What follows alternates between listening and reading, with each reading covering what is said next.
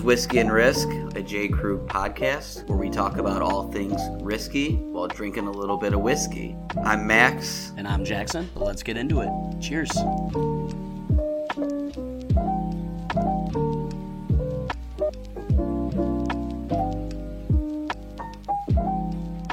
Hi, everyone. Welcome to the first episode of Whiskey and Risk. I'm your host, Max Katzbeck, along with Jackson Doyle. The reason we want to do this podcast is, in our own experience looking for podcasts in the insurance and risk management industry, we find that a lot of them are very boring. We want to give this a fun twist with various topics related to, like I said, risk management, insurance topics, general sales topics. And we also want to keep the length of the podcast shorter. So, the whole concept of Whiskey and Risk is we want to keep the podcast to the length that it takes for us to drink a glass of bourbon or whiskey. And we'll switch it up every week. But let me give you over to Jackson and have him give you a little bit of background about himself, and we'll just start there. Like Max said, my name's Jackson Doyle, also a producer. Started in May of last year. Still a newbie here, still a baby in the industry, but learning very quickly as things move very fast in this industry. Picking everything up as I go. I mean, it's been a hell of a ride so far and I've just had a ton of fun learning a lot. But I guess I'll just pass it back over to you, Max, kind of elaborate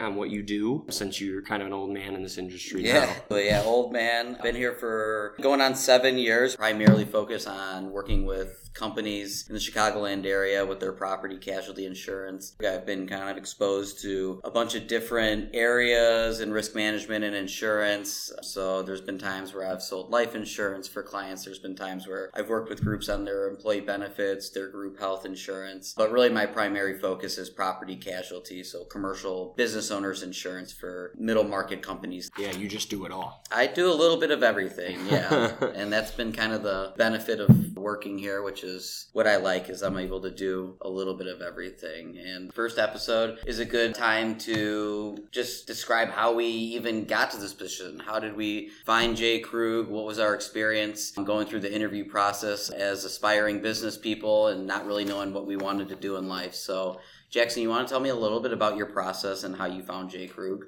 It is kind of crazy how it all happened. Like my first interview with Jeff, Tom, and Logan was the day I sent my resume in to Lisa. Was that quick? Well, because there was a virtual job fair for Illinois State that night. So I sent it to Lisa, and Jeff emailed me back and said, Hey, just got your resume. We're going to be at Illinois State's virtual career fair. Here's the Zoom link. Jump in and we'd love to meet you. Okay. Like, I was in my apartment room. How nervous were you? I was super nervous.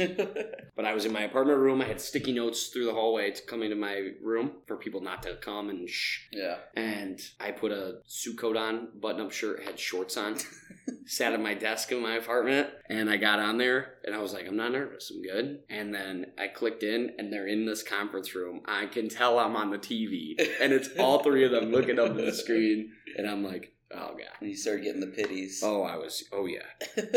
And I was like, I wasn't even in front of them, and I'm sitting up. Yeah, but it was good. And then I knew everything with COVID going on. That I was like, oh yeah, we'll do Zoom again because they were like, we want to talk more. And Jeff was like, well, you could just come in if you're comfortable with that. Way better because then I got to come in, got to see the office. yeah. Meet remember people that in here. Yeah, and then the rest was history. Yeah. Because then once I came and once I met them, it was good. Well, with COVID, that's so much different than anybody else's experience. That's kind of unique and It was wild. yeah, It was wild because most of my friend group, our internships got canceled. yeah, And so that was really stressful because experience is huge, and especially for your first job. Didn't have it. Had nothing for insurance. No sales background. Yeah, I worked blue collar jobs in high school and college for Village and then utility locator. So had nothing. But it worked out. It was good. yours is a lot more structured than mine was. Mine was literally just looking for a summertime job to make some money. I was, Yeah. you know, at ISU, finance major, knew I wanted to do business, had no idea what exactly I wanted to do. I had interned just like pretty much cold calling for another brokerage a year before. So I put that on my resume, but I saw like a post on ISU ISU's business website. And I grew up in Mount Prospect, and J. Krug was in Mount Yeah. Prospect at the time. And it was like right by the baseball fields that I grew up playing Little League at. So I was like, oh, I know exactly where that is. Business, ISU. Okay, let's see. I, I'm kind of just need to make some money this summer. So I think I reached out to Tom and was like, hey, you know, my name's Max. I'm from Mount Prospect, ISU business major. Just wondering if that internship position is still open. Would love an opportunity to come in this summer. And he came back to me initially and was like, no, sorry, we filled this role, but send me your resume. I'll keep it on file in case anything changes in the future. So it was like, okay, here's my resume. Let me know if any of my qualifications fit any of your future Yeah. needs. Like, just kind of like pretty smooth. Right. it. Especially for like a 19 year old Yeah. kid that had no idea what he's That doing. extra push right there. Yeah, and then he's like, "Oh, I see uh, on your resume that you worked for this other brokerage the year before. Can you tell me a little bit about that experience?" And I just went ballistic. I just sent this like five paragraph email to him. I still have it hanging up at my parents' house. Here's what I did every single day of the summer. This is what I was doing. Yeah, and I just killed the email. Really long one, and he just responded, "Okay, when can you come in for an interview?" And I mean, the rest is history. Then I just interned for that summer, and I really liked it because we were a smaller firm and feeling like my voice was heard, Mhm. and you know, just recognizing the opportunity of where we were at that time, and with Tom taking over and the younger energy coming in, and where we could be in five, ten years, it was just really cool. And I got exposed to you know all sides of the business, and interned that summer. They invited me back winter break, so I made a little bit of money winter break, doing the same thing, just kind of assisting with the new business. The next summer, I came back as another internship and got to go on like networking events with Tom. I just turned 21, so I'm going downtown Chicago on these yachts at these big networking events and nice. drinking some makers on the rocks. Never had makers before. just being super hungover the next day. I Yep. remember that, but just you know, kind of feeling like a baller in my suit downtown, Yep, meeting yep. with all these business owners, and it was an awesome experience. So after that, finished up at ISU. I was offered a position here on the commercialized team as a producer and right into sales. So I graduated on a Saturday, and I was here making money on Monday. So Love that. I mean, yeah, I Love mean, that. you never know really where it's going to take you and i had no idea that i was going to get into insurance my previous job in the insurance industry was really just smile and dial for other producers and got a lot more responsibility at j krug and the ability to kind of take my career in any direction i wanted to and i really liked that and looking back at it i think it was a great decision you know seeing where we're at now we've Yeah. moved offices got all these younger producers in we're growing organically really well so Yeah. I think it was the right decision. I agree. I mean, I interviewed with three companies during March of my senior year, and I hadn't heard back from the other two because my final interview was on a Tuesday. I came for lunch, and I, or no, I came on that Thursday, but I had an interview on that Tuesday, and I had had an interview, I think, on the Friday on the phone. Was a final like phone interview, and for sales positions, not in insurance, but two sales positions, and then I had lunch with Jeff, Tom, and Logan. At that's when I met all of you guys. Went for lunch, drove back to school, and four hours after that, I got a call and was like, "We'd love to have you." You know, we talked. No need to wait. We just want to offer you, and I didn't even wait to hear from the other offer. I just I told like I told Jeff, I'm like, "Yep, good, great. Um, send over whatever. I'm I'm good to go." And it was like a pause on the phone because I think it was like the easiest sell of his career. Was just, hey, you just wanted to offer you, and I was like, "Yep, good." Then I don't need to because they knew I had I had applied at two other places and interviewed, and it was almost like I think he expected to be like, "I'm gonna wait for these, and I will be in touch." And yeah. I was just like, "No, great, can't wait." And then hung that up, and I told my friends, and I was like, "Yeah, I accepted." And they were like, "You accepted? Your interview was today." I'm like, "Yeah, I called, accepted, done. I start in May." Yeah. and it was great. Yeah, I think it's cool, especially, you know, in that position. I'm sure you were interviewing with big companies, with small companies, Mm. you know, middle sized companies. And it is interesting to hear where people go. And I think each one has their pros and cons. The thing that drew me to J. Krug was being not small, but on the smaller side, no Fortune 500 or anything like Yeah. that, where you're just a number. There's so many levels of management. The fact that if I had a question, walk into Tom Krug's office and ask him a question or go on a networking event with him was something that I knew I wouldn't get other places. And having that that more responsibility and more flexibility to do different tasks and learn different areas of the business is something that I wouldn't be able to get at a larger company. So that's something that drew me to J. Krug. And I mean, I'm sure there's pros and cons for any way you go, but did you kind of experience that too when you were going through the interview process? Pretty much, I tell people I had three interviews because I had the one that was just a Zoom of the career fair where I was maybe on the TV here for four minutes, mm-hmm. less than five minutes. I was on there, just intro. They were looking at my resume. Would you want to come in for an interview? Yeah. And then I had a phone call with Jeff a week after that before I came in for my interview, which was just wanting to get to know me. We talked zero about insurance. Yeah.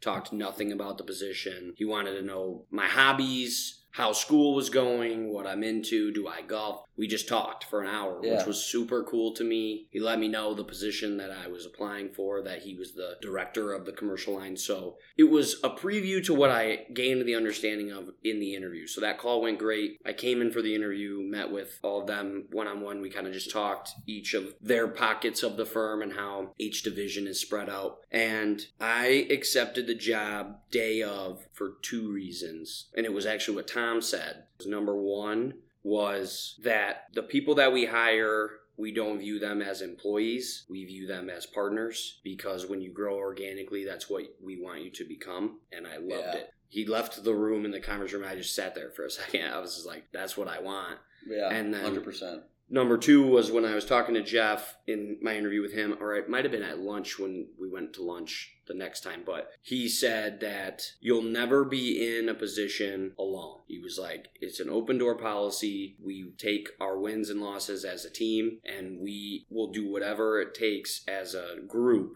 to get something over the finish line or to help somebody exceed and excel and grow and that's what i wanted. That's what i didn't yeah. want out of like a larger huge company was just feeling like a number. Right. 100%. just cubicle number 900 over there. You report to this person you do this small task. Right. You just crank it all day doing the same thing. That's right. I didn't want that. I wanted people like you come in the office i want to know other people that i work kind with. like a family yeah. That's right. And yeah. so those were the two things that I was like, if I get it offered, then I mean it's over. Yeah, and how about that call with Jeff when you were what was that your first or second time talking to Jeff, and you didn't even talk about the job role. I mean, you talked about the job role, but you didn't really go into insurance. He was just asking about you, wanting to learn more about you. Just a very casual conversation. I think that's interesting because it kind of goes back to what we do as producers, connecting with business owners, and on the sales side, nobody wants to work with somebody that just cares about the numbers mm-hmm. or Mm-hmm. You want to build that relationship, and I think that's something that's unique about our firm too.